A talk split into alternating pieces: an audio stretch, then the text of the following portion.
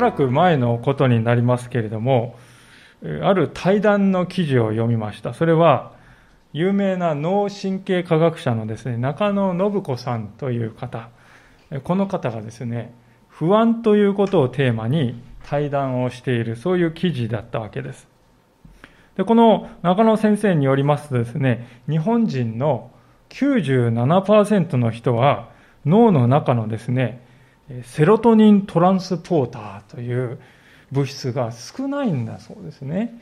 なんか横文字がようわからんのが出てきたなと思われるかもしれませんけども、このセロトニントランスポーターという物質はですね、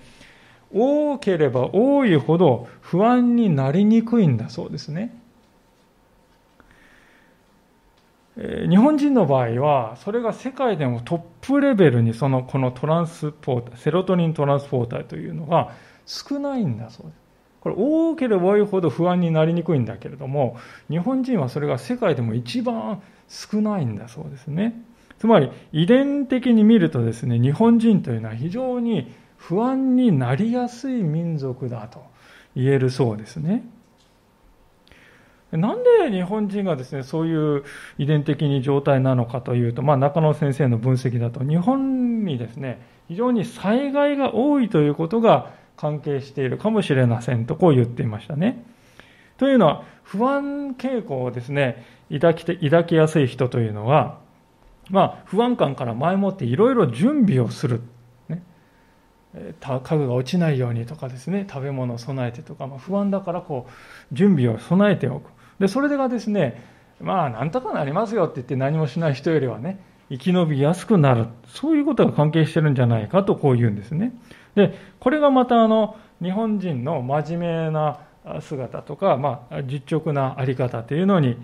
関係している。そう見ることもできるんではないかということでした。で、こうして見るとですね、このセロトニントランスポーターというのは少ないっていうのはあながちまあ悪いことでもないのかなと思えるわけですけれども、まあ、物事にはですね、もちろん裏と表がありまして、それだけでもないわけですね。なぜかというと、不安になりやすいということはですね、えー、自分に不安を与えてくる人に対して、まあ、ちょっと攻撃的になってしまうという、そういう性質があるわけですね。また、私がこんなに不安を感じているんだから、あの人も不安を感じるべきなんだと。同じようにそれを感じるべきなんだと、そういうですね、発想になりやすいという、そういう問題もあるわけです。これがですね、日本のこの社会に特有と呼ばれますこの同調圧力というものにつながっているんではないか。つまり同調圧力というのはみんなやっているんだからねあなたも同じようにしなさいよというあれですよね。それがこう日本の社会に、まあ、無言の空気のようになってですねこの社会を覆っている。みんなやっているんだからあなたもやらないとというそのえー、無言のですね、この空気になっているんですね。それが、まあ、去年はたびたび報道されましたけれども、自粛警察っていうのがありましたね。こんなに私たち自粛してるんだから、あなただって自粛しないとって言ってですね、まあ、見回りする。抵抗、なんか、紙を貼ったりするっていうね、そういうのが、えー、特に首都圏の方ではありまして、まあ、それで非常にこう息苦しい、状態になって、ますますそれを見るとなんかこう不安が募ってくるというね、そういう悪循環を生んでいるんではないかと。そういう結んでいた、そういう記事結んでいたわけであります。なるほどなぁとこう思ったんですよね。確かに私たちの社会を見回してみますと、あちこちに不安がですね、渦巻いているんではないかと思います。昨日も大きな地震がありました。わずか1ヶ月ちょっとのうちにマグニチュード7クラスの地震がですね、立て続けに起こりまして、多くの方が恐れたことでありましょう。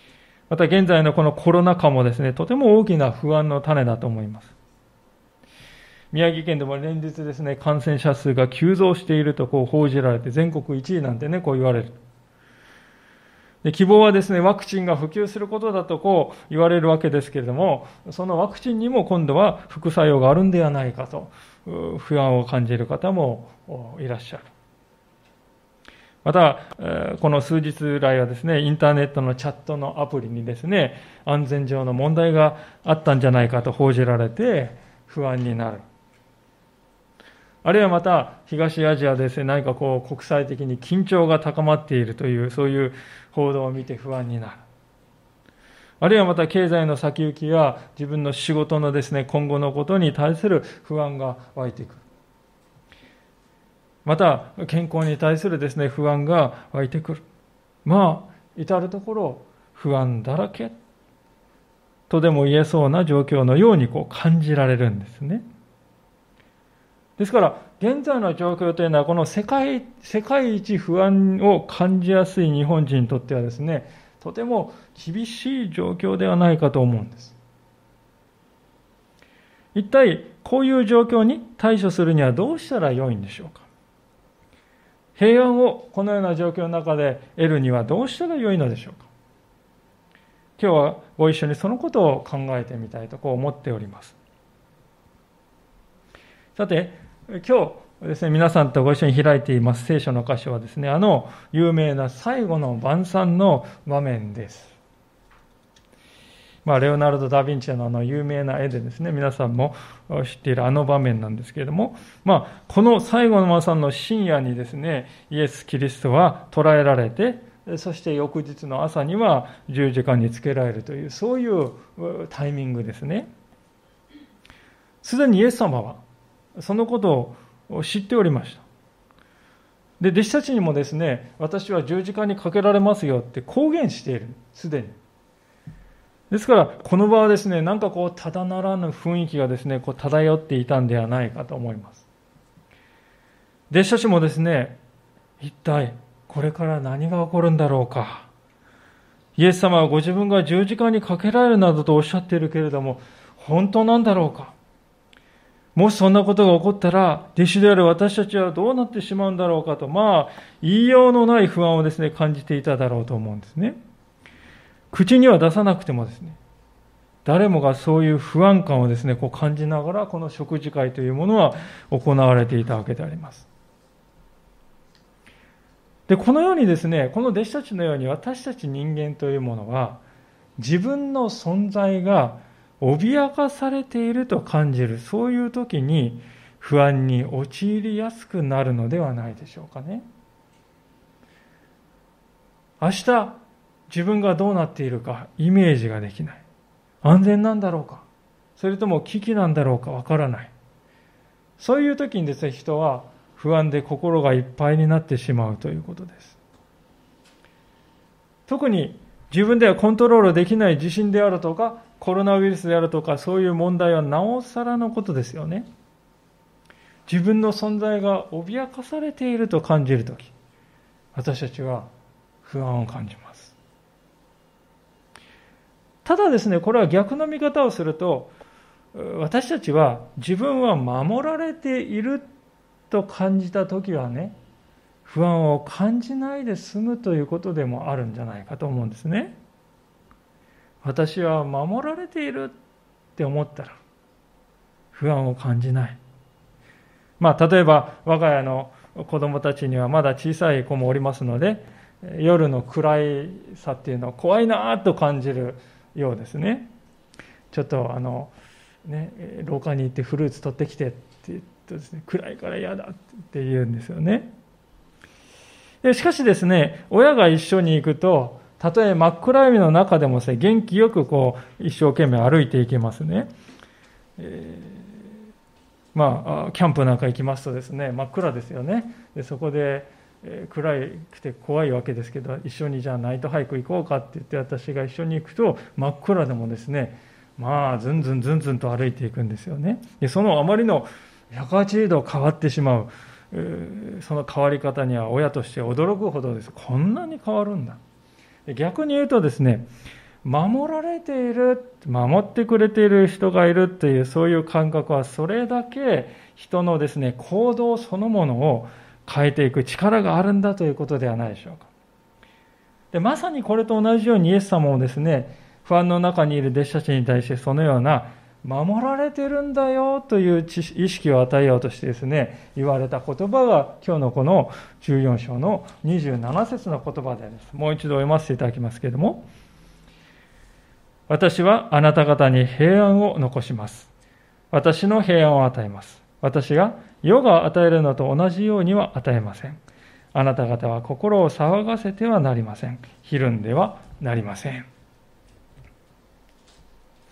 今読ませていただいた箇所でですね、私の平安というそういう言い方がどうでしょうか目を引くんじゃないでしょうかね。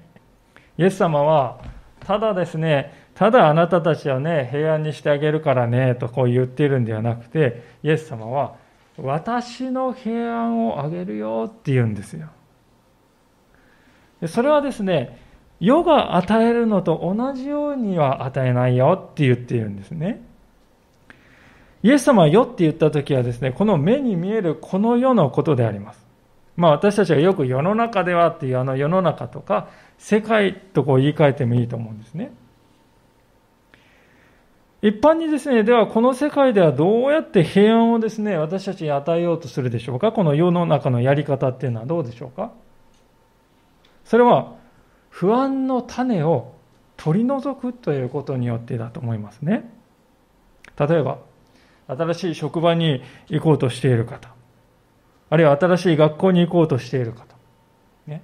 新しい人間関係が始まりますよね、全く新しい。不安を感じる。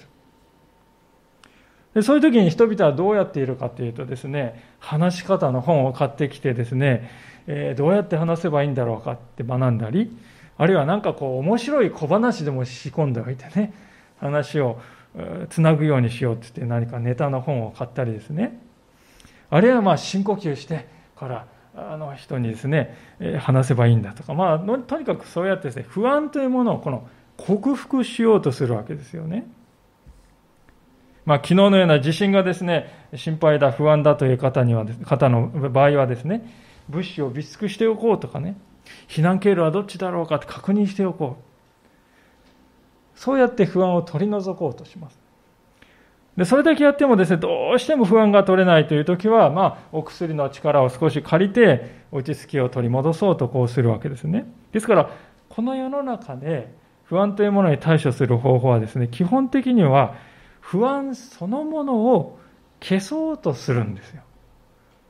不安がやってきたこの不安を消さないと。何とかして消さないと。そうやって不安に、え対処しているんですね。で、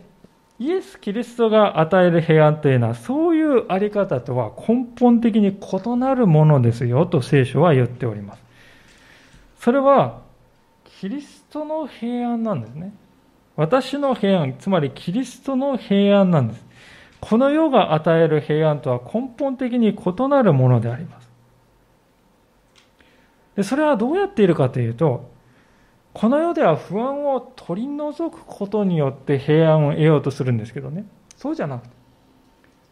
守られているという実感を与えることによって、人を平安に導く、それが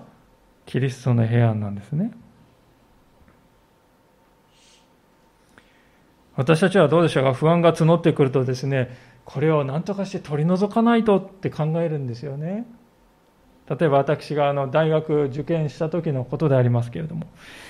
まあ一人で神奈川の実家を出てね、仙台にやってきまして、で、いよいよこう試験会場に座ってですね、えー、問題用紙が配られた時にですね、もう緊張が最高潮ですよね。心臓がバクバク動いてですね、その時に無意識のうちに私はですね、このバクバクを何とかしなくてはってこう焦ったわけです。何とかしてこのバクバクをあのしないと、呼吸だ、呼吸だとかっていろいろ考えてたわけです。しかし、その時ふと聖書の言葉をですね、思い出して、恐れるな。それでですね、お祈りしたんですね。そこで目をつぶって、まだ試験が始まる前ですね。神様どうか守ってください。で、祈り終わって目を開けてもですね、心臓のバクバクはですね、全然変わらないんですよ。魔法のように不安がへわって消えてしまったわけでもないで。でも、確実に一つのことが変わったことがありました。それは何かというとね、この不安や緊張を取り除こうという気持ちがですね、消えたんですよ。この不安と緊張を取り除こうという気持ちが消えて、代わりに、ああ、心臓がバクバクいっているな。でも当たり前だよな。誰だって緊張するに決まってるじゃないか。当然のことが私にも起きてるだけだ。でも僕には神様が一緒にいてくれるじゃないか。だったら、なんとかなるに違いないよな、とこう思ったんですよね。でそう思えたらですね、相変わらず自分の体はね、バクバク、心臓バクバクで、こうなんかこわわって肩がね、こう、緊張しているのは何も変わってないんですけれども、心の中がですね、劇的に変わっているということに気づきました。その時からですね、言いようのないこの平安が心の中にやってきてですね、こう集中力が戻ってくるのを感じました。この18歳の時の経験というのはとても新しい発見でしたけれども、この経験は私にですね、たとえ目の前の状況は何も変わらなかったとしても、人は心に平安をいただく、これはできるんだなっていうね、確信のようなものが湧いてきました。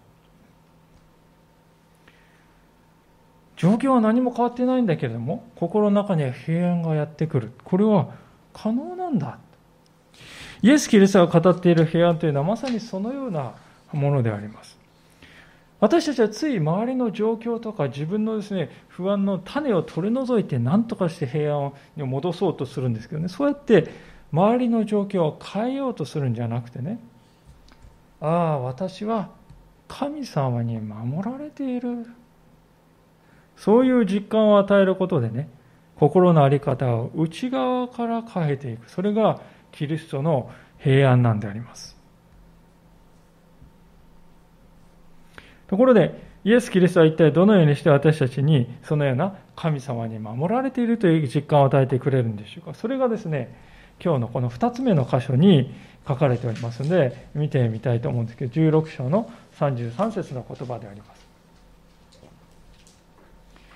え読ませていただきます。ヨハネ16章の33節これらのことをあなた方に話したのは、あなた方が私にあって平安を得るためです。世にあっては苦難があります。しかし勇気を出しなさい。私はすでに世に勝ちました。今読んだ箇所にはですね、2つのことが非常にこう対照的に書かれているということにお気づきになったでしょうかね。それは2行目に、私にあって平安を得る。そういう部分と、その次に世にあっては苦難がある。そういう部分ですね。これはコントラストですよね。対象なんです。イエス・キリストには平安があるが、この世には苦難があるという、そういうコントラストです。確かにそうではないかと思う。この世の中には現在大変なですね、苦難の中に置かれております。先ほど申し上げました通りに新型コロナにかかる方が急増して誰もが不安を感じる。それだけでも大変なのに、昨晩大きな地震が起こる。先月に続いて短時間2回も起こる。日本の全体でも地震が増えているようであります。日本列島そのものが地震の活動期に入っているのだと警告する学者もいます。経済また厳しい状況があります。そのような世の中に日々接していて、不安や不安や絶望のあまりに、自ら命を絶つという悲しい事例も増えていてきていると聞きます。この世の中はどこを見ても不安ばかり。それがですね、この国のあるいは世界の現実ではないかと思うんですね。こういう苦難に対して私たちがですね、不安のもたらす原因を取り除こうとする、そういう従来のやり方では対処できない、対処しきれない、それは当然ではないかと思うんですね。問題が小さいうちは、ね、コントロールできるうちはいいでしょう。でも、人生にはコントロールできない出来事が起こるわけです。いや、冷静に考えると、これまで私たちがコントロールできていた。それはそう思っていたのは実は錯覚で、実はごくわずかなことしかコントロールできていなかったというのが実際ではないかと思います。それは、あの、3.11の巨大な津波とか、あるいはその後の原発事故を見てもよくわかるでしょう。私たちの周りには想定外というものは常に起こる。突然病が見つかる。突然事故が起こる。突然不祥事が発覚する。そして突然の死。ここにおられる誰もがですね、そういう苦難というものを目の当たりにして慌てふためいた。心が折れそうになった。そういう経験をお持ちのことと思います。考えてみると人生というものはですね、想定できているということの方がむしろ圧倒的に少ないんじゃないかと思いますね。私たちはこの世で生きていくときにですね、そこにある現実というのはですね、常に想定外。そうではないかと思うんです。イエス・キリストもそのことを認めているんですね。あなた方は世にあっては苦難がありますと。はっきり断言してますよね。キリスト教はですね、このことを信じれば、あとはね、万事うまくいきますよ。もう苦労を味わわないで済みますよ。でそういうことは、えー、申しません。むしろ反対のことを言ってるんじゃないでしょうか。あなた方は世にあってはね、苦しみを経験するでしょう。それは避けられず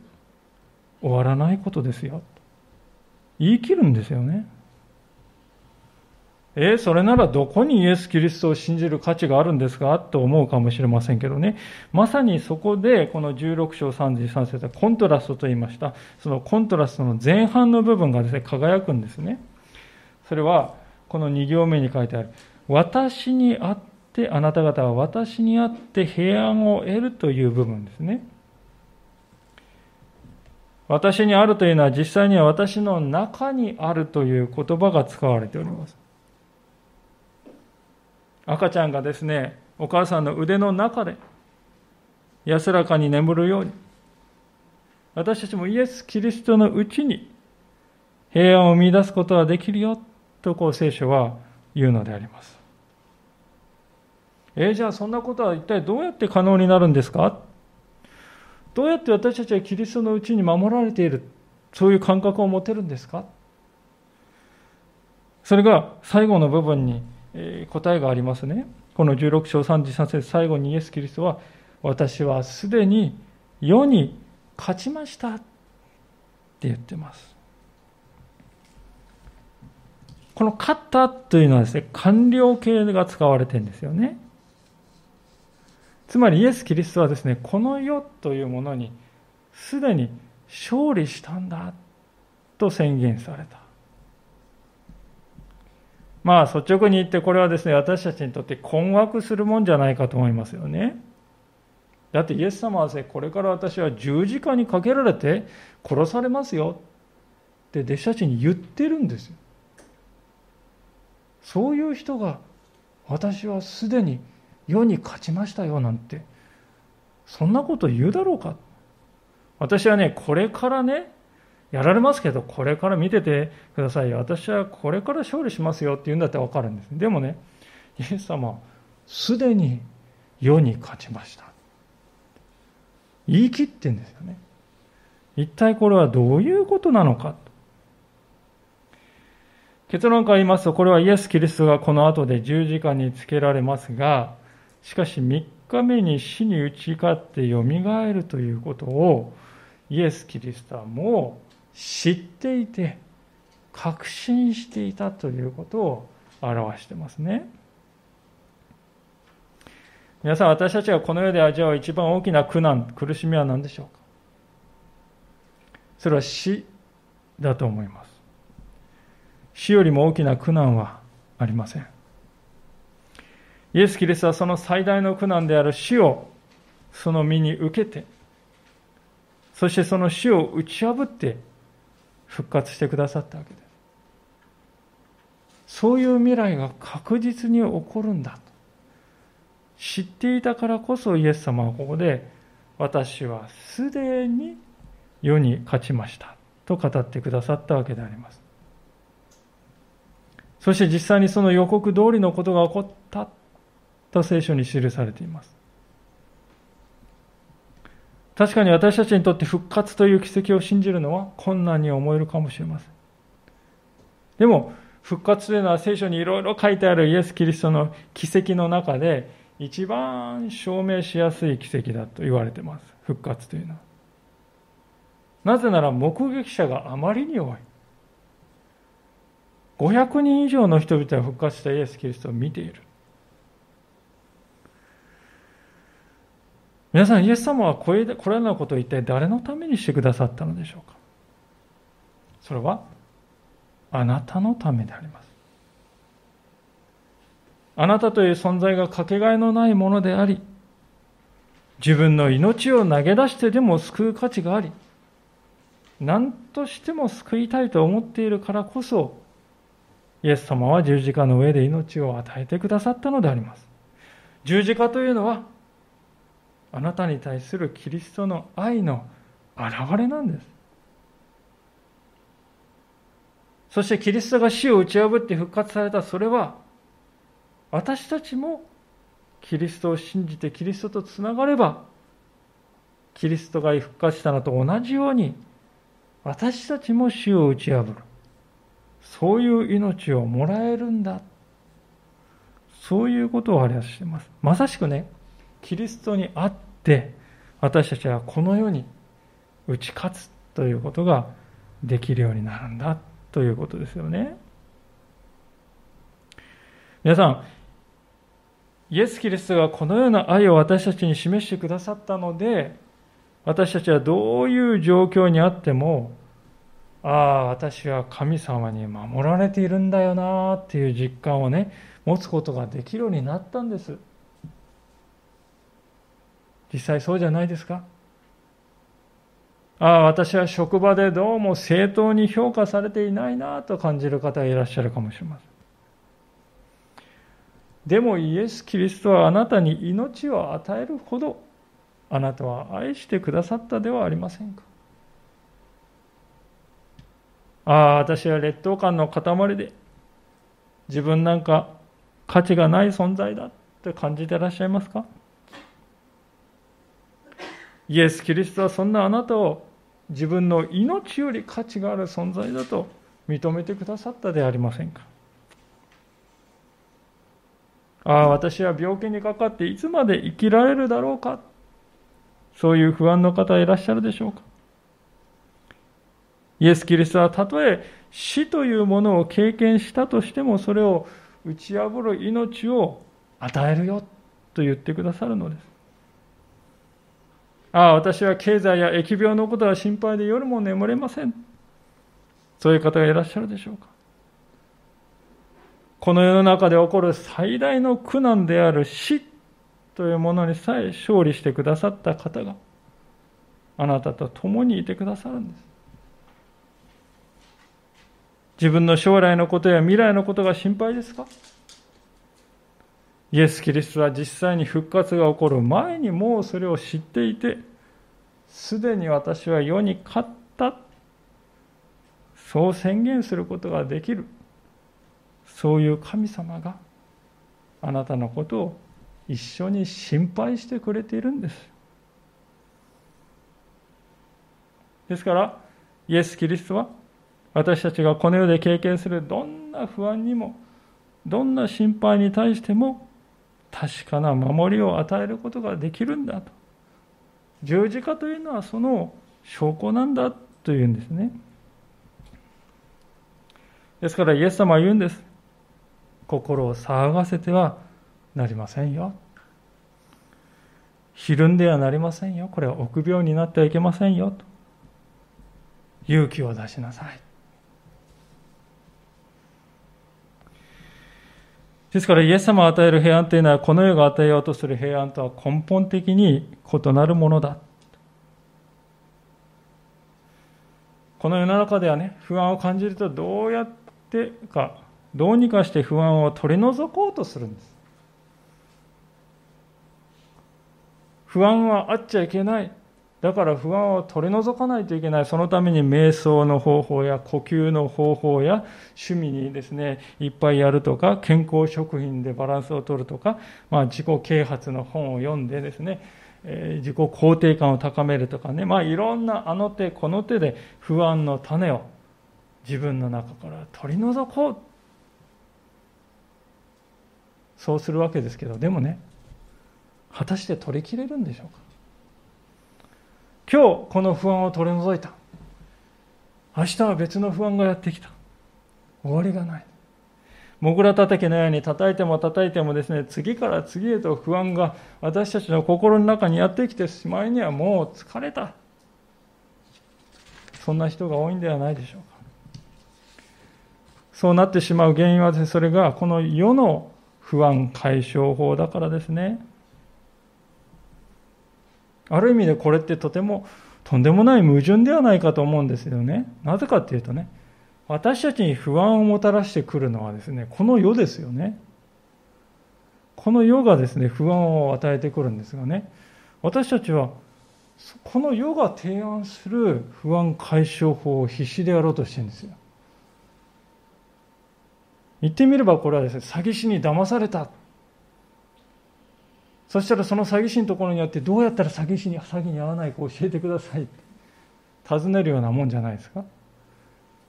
詐欺師が騙してくるのにその詐欺師にねどうやったら詐欺に遭わないか教えてくださいと教えを請うているようなもんです私たちはそういうあり方から脱出しなくてはならないんではないでしょうか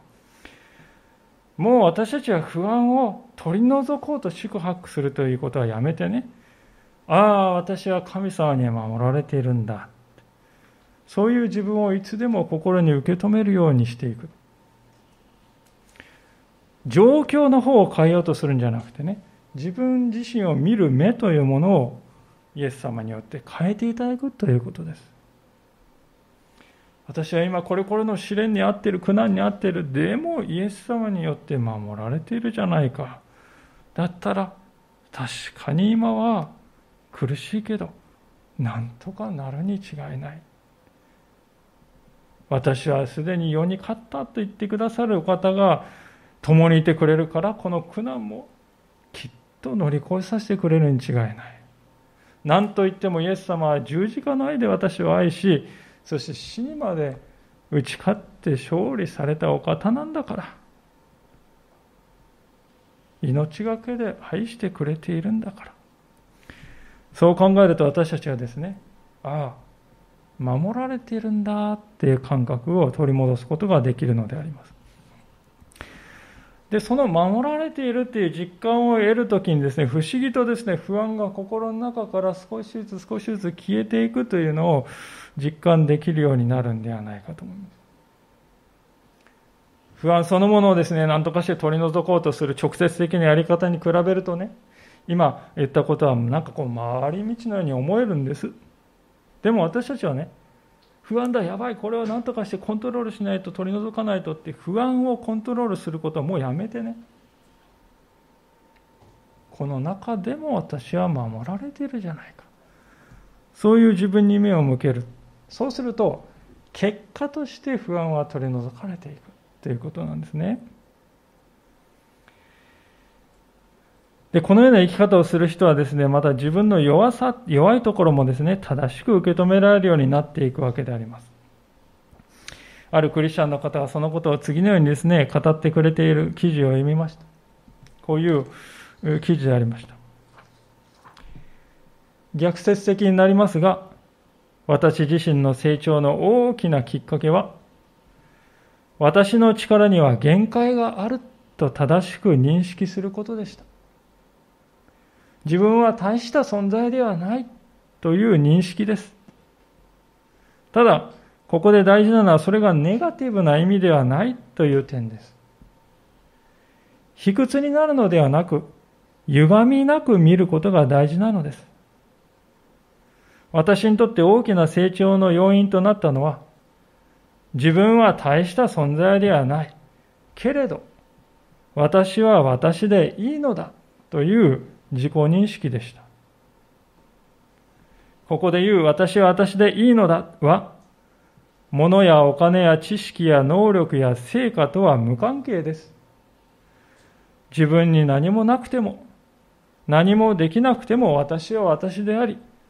私は私でいいのだという認識です。成果を上げたから私は OK という自己認識は成果を上げられないなら私は NG となります。そして成果を上げ続けられる人などいません。成果が上げられなくても構わないと言っているのではありません。成果と自分自身とは別なのだという意味です。建物は土台の上に立つものです。立派な建物がたとえ崩れても土台は残ります。そしてまた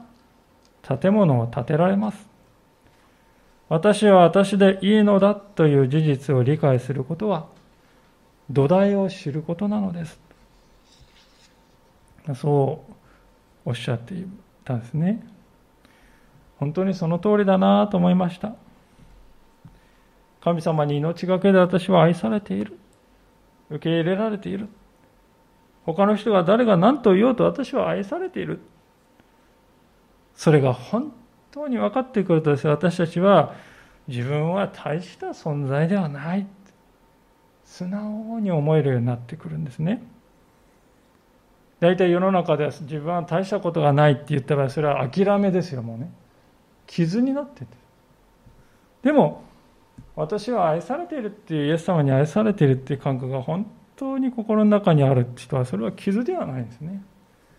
平安を与える源になる。なぜならね、いや、私はできるんですよって思っている人はですね、神様に頼りませんよね。でも自分は大したことはないって思っている人は、だから神様に頼らないとな。そう思えるようになるんですね。でそうやって人はどういう時でも平安を取り戻すということができるようになっていく。いかがでしょうか？私たちが経験している今の時代、どこを見渡しても不安だらけです。巷はですね、様々な不安を解消する方法というものを語ります。でも、本当の解決には程遠いものばかりだと思います。そうではなくて、イエス・キリストというお方に目を向けようではありませんか？そこにはこの世が与えるのとは違う平安の在り方。つまり、守られているという実感を与えてくれる愛があるんですね。あなたもぜひ、キリストにあるこの平安を味わっていただきたい、切に願っております。一言お祈りをしたいと思います。